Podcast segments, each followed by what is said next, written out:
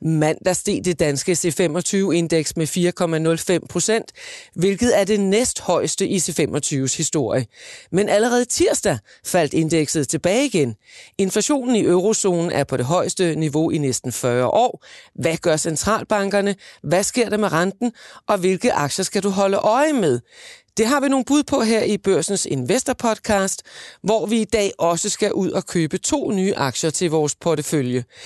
Velkommen til dig, der lytter med, og velkommen også her i studiet til privatinvestor Peter Bækgaard og porteføljespecialist Josefine Setti fra hedgefonden St. Petri Capital. Jeg to vender vi tilbage til lige om lidt, for allerførst skal vi en tur ud i maskinrummet hos en af de virksomheder, der har oplevet en turbulent tid på aktiemarkedet. Velkommen til dig, Rolf Sass Sørensen. Du er chef for Investor Relations hos Bavarian Nordic, som jo mildest talt har fået en tur i rusjebanen her i løbet af de seneste uger. Den 24. maj faldt aktien med 23 procent.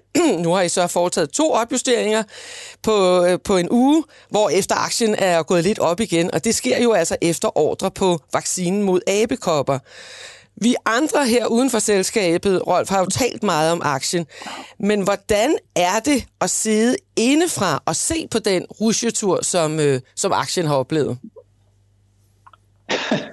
ja, øh, øh, vi prøver jo at, at adskille tingene fra, hvad der er aktiemarkedet, og hvad der er sådan det lidt mere fundamentale indendørs hos os. Øh, øh, Inden hos os, eller indenfra, der har vi fokus på den øh, store transformation, vi er i gang i. Øh, vi har for to år siden købt to store vacciner fra GSK, øh, og øh, det har i gang sat en øh, vældig stor øh, transformation i selskabet fra at være et traditionelt underskudsgivende biotech-selskab til at være et mere, ja, påbegyndt en rejse i hvert fald til at være et mere traditionelt øh, Emergent Pharma-selskab. Øh, det er en femårig transformation, øh, som indebærer øh, en øh, lang række øh, store investeringer. Men...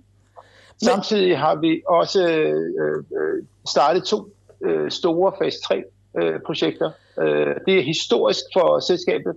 Så det er det, der er vores fokus. Og så er det klart, at samtidig så er vi jo ude, havnet i, hvad kan vi kalde, the perfect storm, altså en periode, hvor øh, aktiemarkedet har risk-off, stigende renter, og covid rammer vores øh, basisforretning, og, og vi har de her store øh, pipeline-investeringer. Så øh, vi går meget i, i, vi øger vores risiko, samtidig med at aktiemarkedet øh, går væk fra, fra øh, og, og synes om risiko.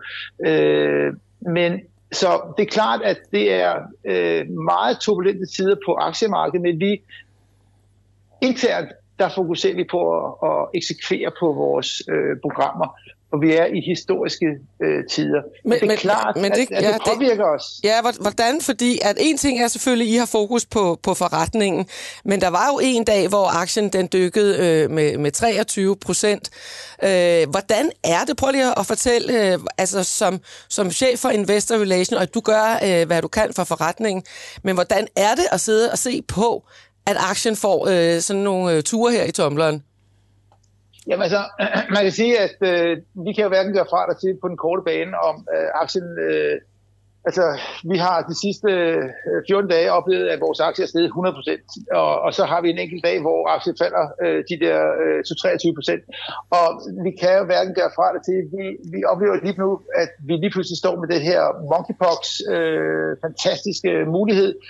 Øh, og, og det giver både de her øh, store nedture og, og de store opture, det giver jo en masse øh, investorinteresse øh, hvad enten det er negative eller, eller de er positive, øh, en, en masse øh, investorhenvendelser.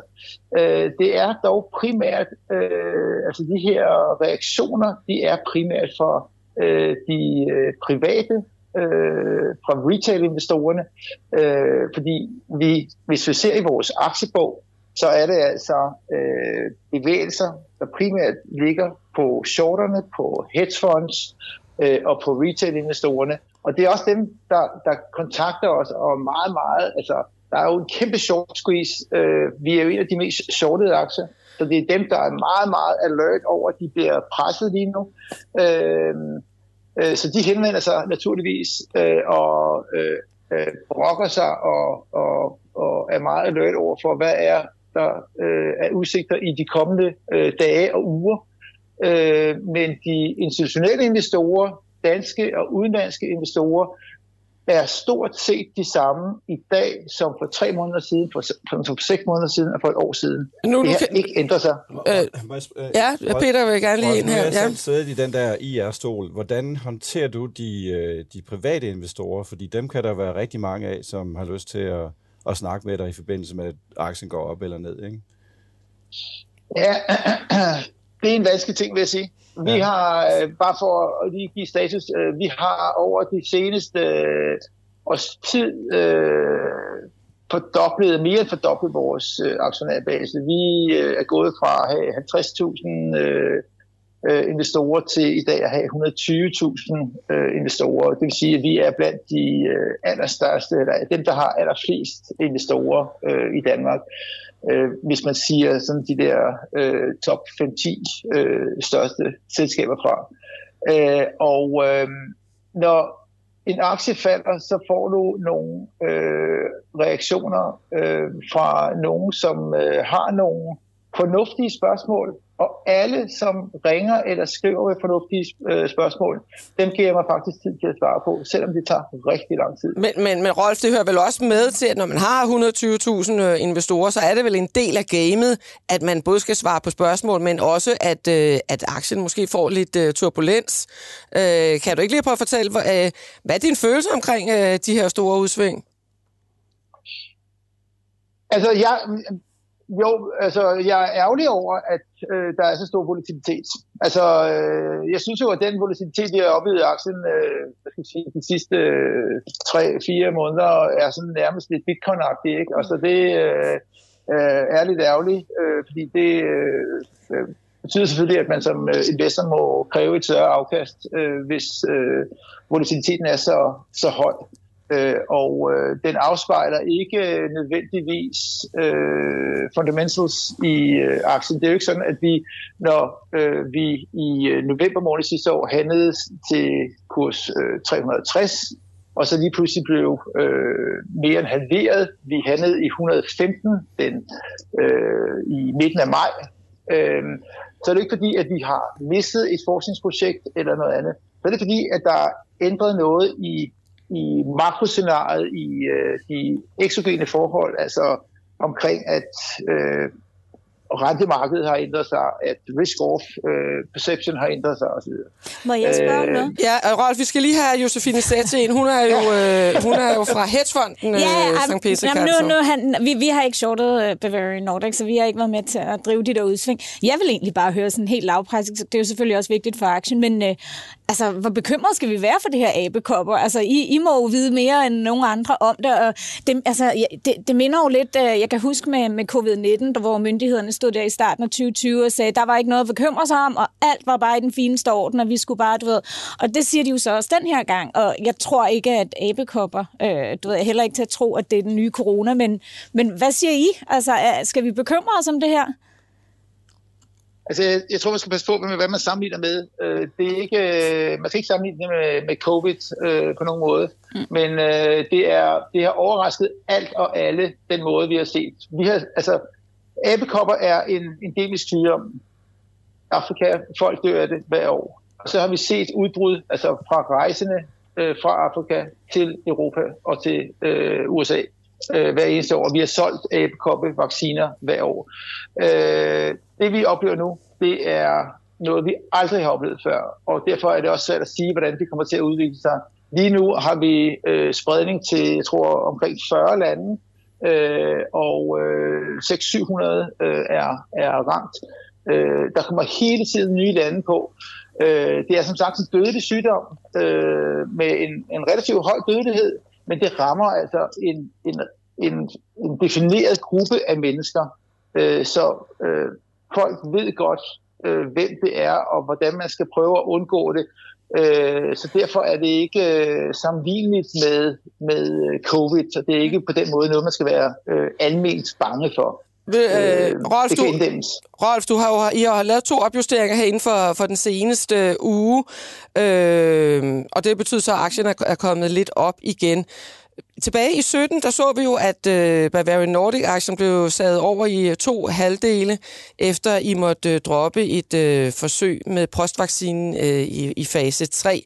Men stadigvæk er aktien jo ikke kommet på højde med det øh, niveau, øh, den var på dengang. Nu er I så lavet to opjusteringer, og nu ser du, øh, abekopper øh, øh findes øh, i 40 lande, og måske er der 40, øh, flere lande, der kommer på.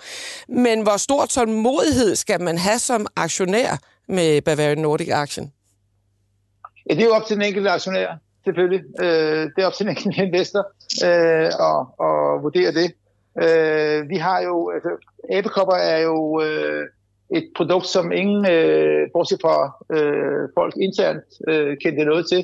Øh, men øh, vi er jo mest alt kendt for en række andre produkter, øh, altså vores øh, covid-vaccine, vores RSV-vaccine, vores rabies-vaccine, vores TB-vaccine, vores koppevaccine og så videre, vores Ebola-vaccine. Øh, så der er jo øh, mange andre øh, øh, vacciner og, at spille på. Monkeypox er jo sådan set bare øh, noget, som er blevet kendt i almen øh, befolkningen her de sidste 14 dage, tre uger.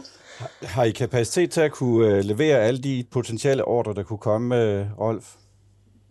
Ja, vi har en meget stor øh, produktionskapacitet. Vi kan, okay. vi kan producere årligt øh, op til 30 millioner doser. Okay. Øh, og øh, øh, for koppevaccine, eller for, for monkeypox, er det en, en meget, meget stor øh, volumen. Øh, fordi det er, det er helt anderledes end, end covid. Øh, der, der vil aldrig blive tale formentlig om, om øh, generel vaccination øh, mod monkeypox, fordi det er øh, målrettet specifikke grupper, som det rammer. Rolf, øh, vi når ikke øh, flere spørgsmål øh, til dig. Vi får se, øh, hvordan det går med aktien fremadrettet. Tak fordi du var med her. Peter Bækgaard, du er privatinvestor og interesserer dig mest for nordiske aktier, har du fortalt mig. Inflationen er på det højeste i eurozonen siden 1983. Det fik vi at vide tirsdag. Olieprisen drøner op. Nasdaq-indekset er faldet med 23 procent siden nytår. Hvad synes du om øh, de bevægelser, vi ser i markedet? Jamen, jeg synes, det er, jeg synes, det er et svært marked, som kræver en del erfaring, og også kræver, at man ved, hvad man gør. Øh, men det er også et spændende marked, fordi der er jo selvfølgelig opstået en, øh, en række muligheder i markedet for investorerne til at samle aktier op, hvis, hvis det er, som man er langsigtet investor. Ikke? Og jeg er en meget langsigtet investor, og det betyder, at der findes aktier derude, som jeg er begyndt at kigge på.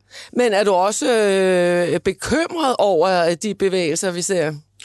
Nej, egentlig ikke. Egentlig ikke. Altså, jeg kan godt sådan, øh, følelsesmæssigt være irriteret over at se, at nogle af de aktier, jeg ejer, falder. Altså, jeg ejer aktier, der er faldet 50 procent også.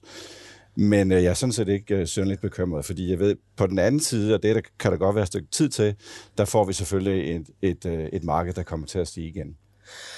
Josefine øh, Sassit, øh, du er jo øh, porteføljespecialist i hedgefonden St. Peter Capital.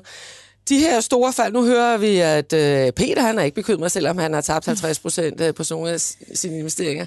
Hvad tænker du om øh, bevægelserne? Jamen, altså, nu har markedet jo øh, haft øh, sådan mm, øh, reboundet, kan man sige, over de sidste par uger her. Um, og vi har set uh, sådan klassisk uh, bear market rally, hvor mange af de der meme stocks, AMC og GameStop og Ark Innovation uh, ligger og stiger osv. Um, øhm, og, og så har der været en masse snak frem og tilbage, du ved, om, du ved, har vi nået bunden nu, og skal markedet vende osv. Og jeg kan ikke lade være med at tænke på sådan... Uh, at man skal forestille sig sådan en familie, der skal på bilferie til Rom, og øh, du ved, når du er ikke engang nået over broen, og så begynder børnene sådan at sige, øh, er vi der snart, er vi der snart, er vi der snart, ikke? øhm, og, øh, og der tror jeg bare ikke, at øh, vi er der endnu. Øh, og og jeg, vi hælder øh, helt klart til, at øh, der kan være længere ned, øh, fordi der stadigvæk er så meget dårligt øh, i vente. Øh, så det kommer selvfølgelig an på ens øh, udsyn på markedet. Øh, hvis man tror, vi får den her soft landing, øh, som Fed de snakker om. Nu kalder de det softish landing, så de tror heller ikke helt selv på, at den bliver helt soft, den her landing. Øh, hvor at du kan få inflationen betydeligt ned øh, ved at hæve renterne, samtidig med, at du øh, kan have sådan forholdsvis god økonomi, og virksomhedens indtjeninger ikke bliver ramt osv., jamen så er det klart, så, så kan det godt være, at man skal være positiv og, og konstruktiv omkring det hele. Men hvis man nu tror, at der er en sandsynlighed for, at den her kamp mod inflationen altså kommer til at ramme økonomien øh, og, og især øh, virksomhedernes indtjening, så vil jeg mene, at, øh, at vi ikke er der endnu, øh, og at vi godt kan og være der, et stykke fra. Der er jeg faktisk, der er faktisk meget enig. Altså hvis man har fulgt markederne i mange år, når man er i et bæremarked, så kommer der mange af de her bear market rally, som du snakker om, mm. som får investorerne til at føle sig varme og fosse igen, og man får den der fear of missing out, og så kommer den næste nedtur. Ikke? Og så det er et meget, meget farligt marked at navigere i, mm. specielt for private investorer, fordi hvis man kommer ind for tidligt der, så får man lige øh, en, en over, en på hatten igen. Øh, jeg så, at Peter Garnry, som er aktiestrategichef i Saxo Bank, han har undersøgt øh, noget markedshistorik øh, gennem en årrække, og han udtalte til Finans.dk, at potentielt får vi et mere brutalt øh, bæremarked, hvor aktierne ikke laver samme comeback. Ja. Måske rammer aktiemarkedet først på den om et til to år med et fald på 35 procent fra kurstoppen, hvorefter det skal bruge år på at stige øh, dertil igen. Hvad mener I? Jamen, jeg tror, det er, at... Øh det er nemlig det der med, at der er længere ned, fordi den her redning, øh, vi har haft i markedet, øh, i hvert fald siden finanskrisen, øh, med Fed, der kan træde til, altså den amerikanske centralbank, og ligesom redde det hele ved at printe nogle flere penge, og øh, virkelig køre den her lempelige pengepolitik og sådan noget. Øh, den mulighed har vi ikke længere i dag. Øh, og, øh, og jeg siger ikke, at Fed på den er helt væk, den, den er udødelig, øh, men, men så høj som inflationen er nu, så kan de ikke komme tilbage på banen. Så selvom markedet øh, og risikoaktiver falder mere, end Fed måske lige synes øh, er super fedt, så kan de ikke rigtig gøre noget ved det, fordi de er hele tiden nødt til at vægte øh, fald i, i markederne, med vægte det op imod det her inflationsbillede. Og så længe at inflationsbilledet øh, er så udfordret, som det er nu, øhm, så kan de ikke rigtig gøre noget. Mm. Og derfor kan der også, som, som, som han Peter siger, være længere ned, før vi får den her vending, for der er ikke nogen, der kommer og redder os øh, lige forløbig. Øhm, så man kan sige, at det bedste scenarie er jo selvfølgelig, hvis du på den korte bane, når du begynder at se nogle tegn på, at inflationen automatisk ruller over, øhm, og at økonomien sådan holder sig, holder sig nogenlunde oppe, vi ikke ser, du ved, boligmarkedet, arbejdsmarkedet, alle de her ting svækkes betydeligt osv., så er det klart, at det vil være det, det positive, men, men det, det synes jeg er, er for mm, optimistisk. Mm. Altså, det tror jeg simpelthen ikke på. Og du har heller aldrig set i historien faktisk, øh, at man, det lykkedes at få inflationen betydeligt ned, uden at det har haft en negativ effekt på økonomi og indtjening i virksomheder. Og det er især indtjening i virksomhederne, øhm, som jeg mener, øh, at hvor vi kommer til at skal have, sætte forventningerne ned, fordi det, det, der er stadigvæk meget, er langt, det meget optimisme mm, mm, i forhold mm. til virksomhedsindtjening, især i USA. Øhm. Ja, jeg er meget enig. Altså, jeg tror, sandsynligheden for en ny finanskrise er ikke 0 procent. Den er ikke 0 procent? Nej, Nej, den er måske heller ikke 50 procent, men der er en sandsynlighed for, at vi får en ny finanskrise, som kan potentielt være værre end den, vi så i 2008 og 2009, og hvor det kommer til at tage lang tid, før vi kommer tilbage. Så der tog det jo fem år, før vi var tilbage øh, tilbage fra, fra ni bunden. Ikke? Så, så, øh, du, du, du, du sad jo selv så, som børsmaler i New York der øh, under øh, finanskrisen. Det gør jeg. Hvad er der i det her, som, som får dig til at sige, at nu er risikoen ikke nul? Øh, hvad er det, der, hvad, hvad minder det her der om? Ja, mange ting, for eksempel øh, boligpriserne, som jo har skudt i vejret, og som overhovedet ikke rigtigt har korrigeret ned endnu øh, hvor øh, jeg tror, de sentimentet er jo stadigvæk, er, at boligpriserne kommer kun til at droppe med et par procent, eller måske går de flat, eller udbuddet er lavt. Og, men altså, renterne stiger, og de disponible indkomster blandt øh, familierne er faldende. Der er inflation i økonomien, som vi hører, og uværligt vil det føre til, at på et eller andet tidspunkt, der kommer boligpriserne også ned. Ikke? Så er bankerne bedre påstået, det er ja. helt sikkert. Mm. Det, er, det er en faktor. Men hvis boligpriserne dropper 25-30 procent, så, så får vi nogle problemer, som vi skal, som vi skal altså, gøre noget ved. Ikke? Og mener du, det er et uh, scenarie, der ligesom er inden for rækkevidde? Ja, bestemt. Ja. På boligprisen er helt sikkert. Mm. Altså, altså, hvad steg boligerne sidste år? Altså, det er jo meget nemt at se boligpriserne falde 20-30 procent, synes jeg.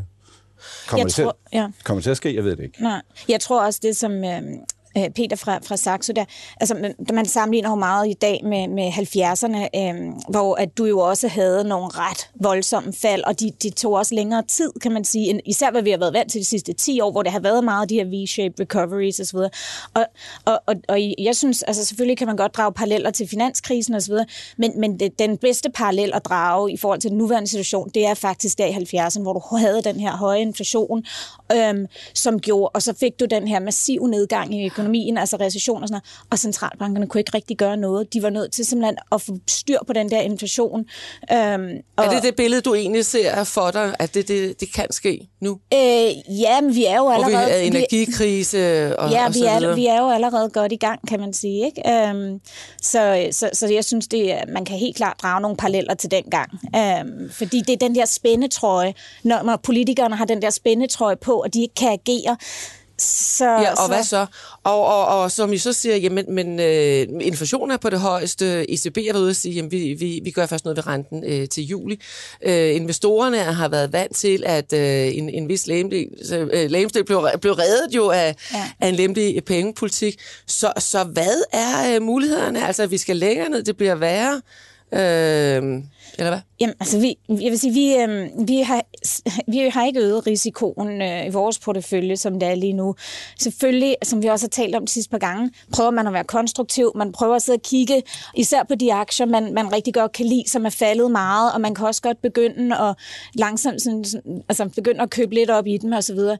Øhm, men, øh, men, men vi har ikke taget mere risiko ind i porteføljen, og ligger stadig sådan ret forsigtigt. Øh, og, og igen, altså, vi er super agile, så det kan også ændre sig, så det er jo, det er jo meget dataafhængigt. Som sagt, hvis inflationen øh, mod forventning begynder at, at virkelig sådan vise tegn på at rulle, rulle over, uden at øh, du får altså, en masse dårlige makronøgletal, der kommer ind osv., det vil helt klart være, være det, som gør, at man, man kan begynde at være mere positiv igen.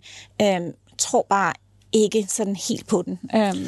Altså, der er jeg jo meget bottom-up, så jeg kigger udelukkende på individuelle selskaber, så makroscenariet spiller ind i værdiansættelsen af de selskaber, jeg kigger på.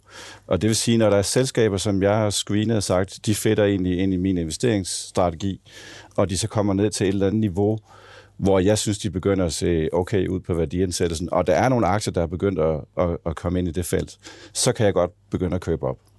Og, og det kan jo være aktier, der er faldet 50 procent, og det vil sige, så er der allerede øh, bagt meget ind i aktiekursen på det, på det tidspunkt. Ikke? Det betyder ikke, at aktierne ikke kan falde yderligere, mm. men så er det så, at jeg begynder at sige, okay, hvis det er sådan, vi så kigger 3 til fem år ud måske, mm. så er der nogle, så er der, så er der nogle muligheder øh, for investorerne. Og lige præcis øh, det, du siger her, øh, Peter, det synes jeg, vi skal dykke lidt ned i. Fordi hvordan er det, man skal agere som øh, privatinvestor i det her øh, oprørte hav? Du har været børsmaler i mange år. Øh, du er vant til at kigge på, på markedet. I bund og grund er det, som du siger, ikke makroøkonomi, du kigger efter, når du investerer. Du orienterer dig mere mod selskaberne. Du var lige lidt inde på det. Prøv at fortælle øh, os andre, hvad du gør øh, i modsætning til andre investorer. Jamen, jeg tror ikke, det er ikke nødvendigvis i modsætning til andre investorer, men, men øh, jeg kigger stort set udelukkende på det, jeg kalder kvalitetsselskaber. Og kvalitetsselskaber for mig, det er defineret ved, at selskaberne kan generere et højt afkast på deres interne kapitalmål på ROIC. Så jeg starter altid der. Det vil sige, hvis et selskab har en meget lav ROIC, også over tid, det kunne være Mærsk for eksempel. Hvis man kigger på Mærsk de sidste 10 år, så har de en gennemsnitsrøg eller medianrøg på 3%. Så Mærsk er faktisk et selskab, der de sidste 10 år har destrueret værdi for aktionærerne. Så uanset at fragtraten stiger, så siger mm. jeg nej tak. Du kigger på ryggen? Ja, kigger ja. på ryggen. Ikke? Og så derefter går jeg så ned og kigger på kvaliteten af selskabet målt ved, har de gæld på balancen for eksempel? Jeg kan ikke lide høj gæld. Jeg vil gerne have, at de har cash måske, selvom cash kan trække ned på ryg. Og så kigger jeg på værdiansættelsen. Så det er den måde, jeg opererer på. Og det er der, jeg mener, at... Øh, at man som privatinvestor, når man skal navigere, man skal begynde at have styr på nogle ting med øh, finanserne og matematikken. Altså og nøgletal. Nøgletal, ikke? Ja. Og så er jeg forskellig fra Josefine og andre professionelle investorer på den måde, at jeg behøves ikke at generere et afkast på relativt kort sigt. Jeg kan have en meget høj koncentration, meget koncentreret portefølje. Jeg behøver ikke at have øh, en eller anden regel, der siger, at jeg maksimalt må have 10% af et navn i porteføljen. Jeg kan godt have en aktie, hvis den stiger rigtig meget, der fylder 25%, og det har jeg haft. Og det gør selvfølgelig ondt, når den falder. Så jeg har nogle andre spilleregler at navigere efter, og jeg kan være utrolig langsigtet. Ikke? Jeg har ejet Novo Nordisk for eksempel siden starten af 90'erne, og aldrig nogensinde har rørt den, så den er jo steget rigtig meget. Ikke? Øh, Josefine, I sidder jo med hele øh, porteføljer, I skal forvalte og sørge for, at det samlet giver bedst mulig afkast. Mm. Hvad gør du anderledes øh, i forhold til Peter? Nej, men vi, vi gør jo, vi, vi, som sagt, vi prøver jo, vi er jo også langsigtet og sidder jo også og og, og, og meget fundamentale i vores tilgang til, til aktier osv. Og, og vi har også ligget og købt op i, øh, i, i nogle aktier, øh, øh, aktier som øh, Infineon og AMS Osram, øh, sådan nogle selskaber, vi, vi virkelig tror på på den lange bane, har nogle fede øh, teknologier øh, og vil være markedsledende inden for det, de laver osv. Men, men det, der er forskellen, kan man sige, på os og andre, fordi det, det er jo det her med, at vi kan tage nogle aktier ind, hvor der er betydelig risiko, øh, og hvor vi tænker, ja, de kan godt falde mere, og vi tager måske heller ikke fuld position i dem, men vi kan hedge os, hvis så shorte mm. noget, hvor vi tror, det kan godt være, at Infineon falder mere, men vi tror, at de her øh, diskretionære forbrugsaktier, de kommer til at falde endnu mere. Mm. Øhm, så det er, jo, det er jo sådan, vi, vi ligesom opererer. Ikke? Øhm, ja. At vi, vi, vi kan tage noget ind, som er risky, men, men så kan vi ligesom hedge det. Øhm. Men, øh, Peter, for nylig så gik du jo ind i øh, DSV, hvis vi lige skal tale lidt konkrete øh, ja, aktier. det gjorde jeg. Øh, hvad, hvorfor gjorde du det? Jamen, altså DSV har været en aktie, jeg har fulgt i rigtig mange år. Ikke? Jeg tjekkede lige, jeg tror i marts 2009, der var aktien i 40 kroner. Og så sad jeg og kiggede på den aktie fra 40 kroner til 1.700, og ejede den på intet tidspunkt. Mm. Følte mig jo rigtig, rigtig dum. Men hvis man kigger på kvaliteten af selskabet, øh, så har de et højt afkast på den investerede kapital. De har en fremragende ledelse. Det er et af de få selskaber, som kan købe virksomheder og skabe værdi ud fra det. Og så skete det i forbindelse med første kvartal, hvor de slog øh, forventningerne med 25 procent og opjusterede for hele året 2022, at aktien gjorde ingenting. Jeg tror endda, den begyndte at falde. Og så var min vurdering med aktien nede 35 procent fra toppen, der begynder værdiansatsen at se interessant ud for mig.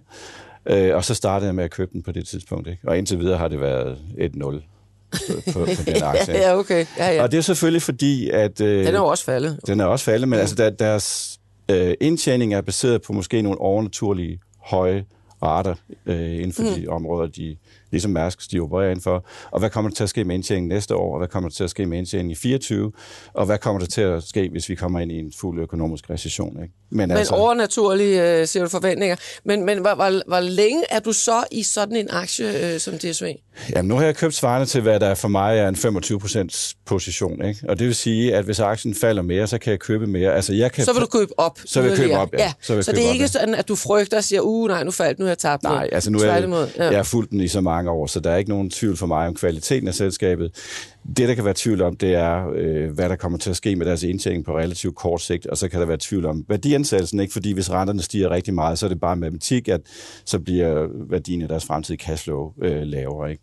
Så, øh, så derfor så er jeg ikke gået ind sådan med fuld styrke i DSV på nuværende tidspunkt, men jeg har købt Men det er du parat til, hvis det er. Har du mm. kigget på, øh, nu, jeg har ikke selv kigget, men har du kigget på indtjeningsestimaterne på den? Har de rykket sig, eller? Ja, de kom op, de, er... øh, de, kom op altså de slog i forventningerne med 25 procent i første ja. kvartal, ikke? Jeg tror, estimaterne kommer op med en 5-10 procent efter ja. det. Ikke? Men de er nemlig kommet op, ikke? og det ja. er det, man nemlig ser på rigtig mange. og så falder aktierne, det vil sige, at værdiansættelsen rent faktisk falder, altså den bliver billigere. Ikke?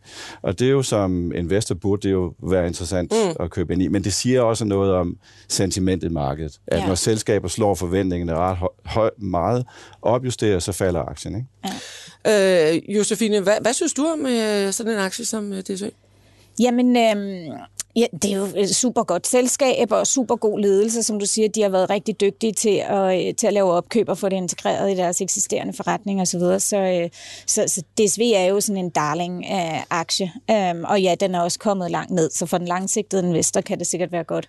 Men, men ja, der er noget med deres indtjening, som måske godt kan blive lidt udfordret. Men, men lad os høre, hvad gør I hos, øh, hos jer, hos uh, St. Peter i øjeblikket, i det her marked? Ja, men vi gør ikke så meget. Altså, vi, vi kan jo stadigvæk godt lide i forhold til sådan de lange positioner. Vi, som, som sagt mange gange, vi er jo tematiske investorer.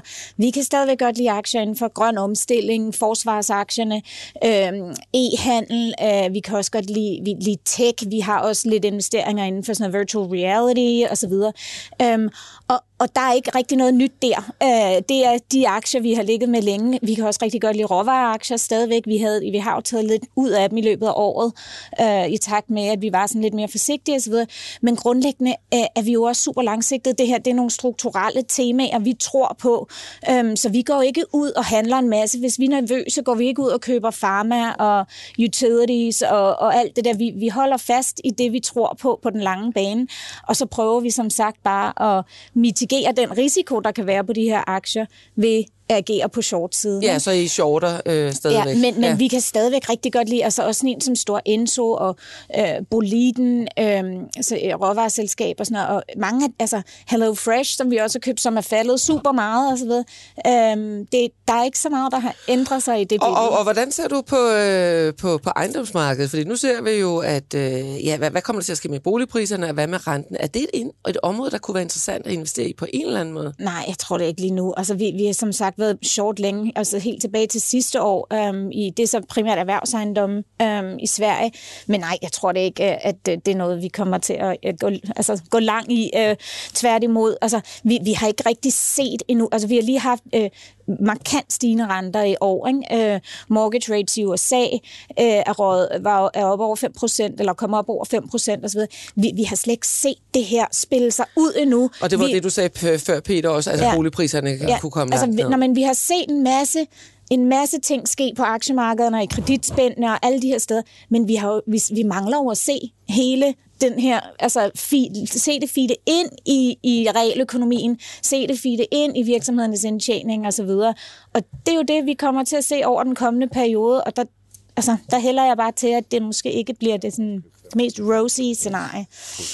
Og, og, og, og Peter, nu købte du op i et DSV. Ja. Øh, er der andre aktier, du sidder og, og lurer lidt øh, på, som kunne være Og lige om lidt, så skal du øh, købe to aktier, skal vi høre lige om lidt. jo SimCorp til vores portefølje, så den, jeg købte den før han valgte, men jeg har Nu er det nemlig blevet tid til, at uh, vi skal have en uh, status på vores All-Star portefølje. Saxo Bank har stillet 600.000 kroner til rådighed for vores investorer her i panelet. Vi har allerede været ude og bruge uh, nogle af pengene. Josefine, du har allerede været ude og, og købe op. Om lidt er det din tur, øh, Peter Bækgaard, til at købe to aktier for i alt 100.000 kroner. Men inden da, så skal vi jo lige have en status på, hvordan det går med porteføljen. Og Simon Kirketerp, øh, børsens investorredaktør, du er med på en telefon. Simon, øh, hvordan går det med porteføljen? Jamen, det går da meget godt. Øh, egentlig lidt øh, stille og roligt, men øh, det kan jo også være meget godt, øh, når vi øh, sælger aktier. Altså, vi startede med de her 600.000 øh, 11. maj. Øh, lige nu, i dette sekund, der ligger porteføljen på øh, 604.671 kroner, for at være helt præcis. Okay, ja. øh, der har ikke sådan været de, øh, de helt store udsving i, øh, i den samlede værdi af den, øh, men øh, der er der sket noget i, øh, i enkelte øh, fondskoderne. Øh, vi har liggende ned i den. Um, inden den her uge, der var vi jo øh, der var vi op på 8 aktier i porteføljen. Vi skal op på 12. Uh, vi har, øh, vi har de danske selskaber, øh, Danske Bank, øh, Tryk, ISS, den er SimCorp. Øh, de ligger alle sammen oppe. Den synes, jeg, bedste aktie, det er faktisk øh, Danske Bank, som vi har fået samlet op med et øh, afkast på øh, 11 procent. Så øh, i den tunge ende, der har vi øh, HelloFresh, som øh, Josefine, du købte den for nogle uger siden. Mm. Øh, den gode nyhed i den uge her, det er, at øh, det ser da totalt bedre ud end i sidste, fordi der lå vi vist ned med 18 procent. Nu er vi nede med 11,6 øh, på den.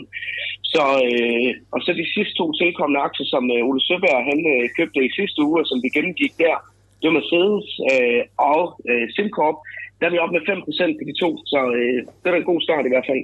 Ja, det lyder, det lyder rigtig godt, øh, Simon. Nu skal vi jo høre, ja. øh, Peter øh, Bækgaard, du, har, du skal ind og, og bruge penge nu. Du skal købe to aktier for 100.000 kroner. Hvilke to køber du?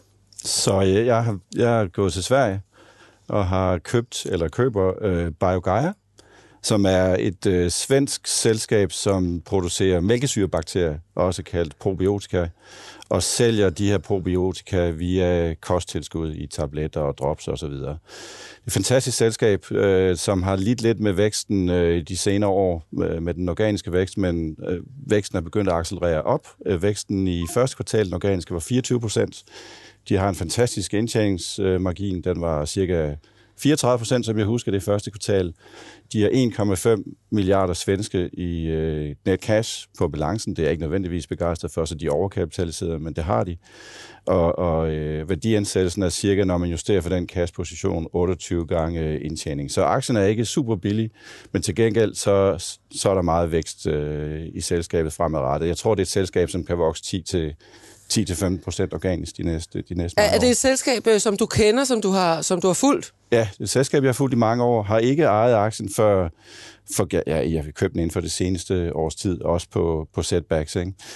Og det, der er interessant, det er, at alle de store selskaber i verden, som for eksempel øh, Christian Hansen og Novozymes og DSM og ADM osv., de kigger på det her område, fordi øh, mælkesøgebakterier er en del af vores øh, bakterieflora i tarmen, og det er der rigtig meget fokus på, fordi øh, at vores tarmflora ændrer sig, og det er der nogen, der mener kan have betydning for, at vi udvikler alle de her livsstilssygdomme. Så der er rigtig, rigtig, rigtig stor interesse inden for det her område, og der foregår en enorm konsolidering inden for sektoren.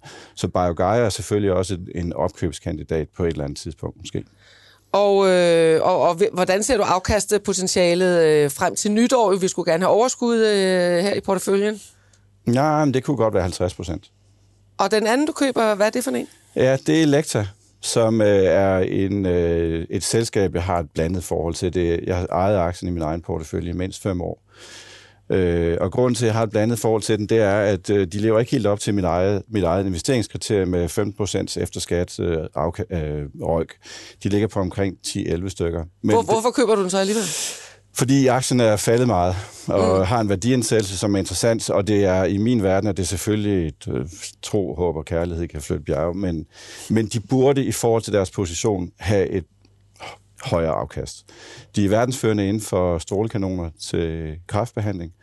Der, der findes faktisk kun et selskab i verden, som er børsnoteret. Øh, børsnoteret. Det er dem, fordi øh, Varian, det amerikanske selskab, deres konkurrent, bliver opkøbt øh, af Siemens. Øh, de har meget lav gæld. De har en horribel ledelse, som ikke, øh, som ikke har forstand på kapitalallokering. Men selve forretningen øh, giver enormt meget mening. Simon, øh, du er stadigvæk med os. Øh, har du kigget lidt nærmere Ja. på, øh, på de her aktier, øh, som, øh, som Peter Bækgaard øh, gerne vil have fingrene i? Jamen, det har det i hvert fald. Øh, og øh, særligt det lektor her, Peter, den, øh, jeg kan huske, du var jo med, øh, da vi for nogle år siden kørte øh, investordysten på børsen, hvor at, øh, vi også var ude og investere. Du kørte den portefølje for os der, og der, øh, der kan jeg huske, der havde du den også med. Ja.